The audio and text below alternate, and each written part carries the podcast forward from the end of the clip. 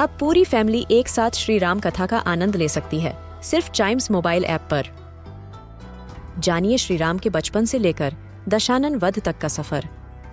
सरल रामायण, घर के सभी सदस्यों के लिए। आज ही डाउनलोड करें चाइम्स मोबाइल ऐप एप्पल या गूगल प्ले स्टोर से। हम बच्चों के बहुत सारे सवाल। क्या है उनके जवाब? कभी सोचा है? भेड़। हम इंसानों के कितने काम आती है। पहला तो वुल ही ले लीजिए, सर्दियों में हमें गर्म रखता है। दूसरा, हम प्रोटीन के लिए भी भेड़ का इस्तेमाल करते हैं। और तीसरा, जब हमें रातों को नींद नहीं आती तो हम भेड़ की गिनती कर सो भी जाते हैं। लेकिन भेड़ की सबसे ज़्यादा इस्तेमाल आने वाली चीज़ है वुल। जी हाँ जिसे सिर्फ़ गर्मियों के मौसम में ही काटा जाता है। लेकिन ऐसा क्यों है? क्या आपने कभी सोचा है? क्यों आखिर भेड़ की वुल को हम सिर्फ़ गर्मियों के मौसम में ही काटते हैं? तो आइए, कभी सोचा है कि आज के एपिसोड में इसी बारे में जानते हैं।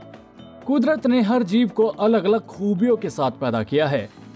हम इंसानों के पास दिमाग है तो भेड़ के पास हैं उसके खास बाल। दरअसल भेड़ जो है नेचुरली ठंडे इलाके में पाई जाती है, जैसे कि पहाड़ या अलग ठंडे इलाके।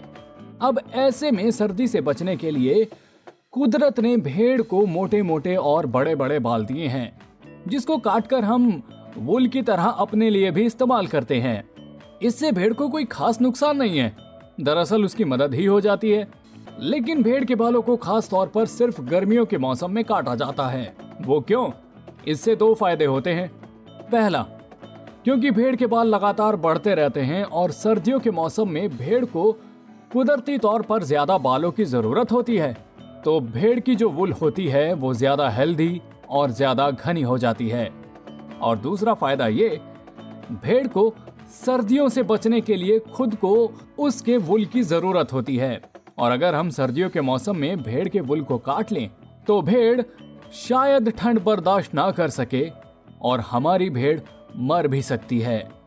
लेकिन वहीं पर जब हम गर्मियों में उनके बाल काट देते हैं तो इसके दो फ़ायदे होते हैं। एक तो भेड़ का वज़न हल्का हो जाता है और दूसरा, भेड़ भी गर्मियों के मौसम में हीट स्ट्रोक से बच जाती है, क्योंकि भेड़ के जो वुल है, वो उसे एक्स्ट्रा गर्मी देना शुरू कर देते हैं। तो इस तरह से भेड़ की भी मदद हो जाती है और हमारा भी काम निकल जाता है।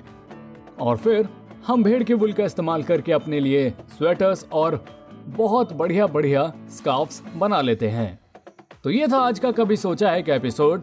उम्मीद करता हूँ कि आपको पसंद आया होगा। ऐसी ही मज़ेदार जानकारी के लिए सुनिए कभी सोचा है कि और भी episodes. And yes please do like share and subscribe to कभी सोचा है।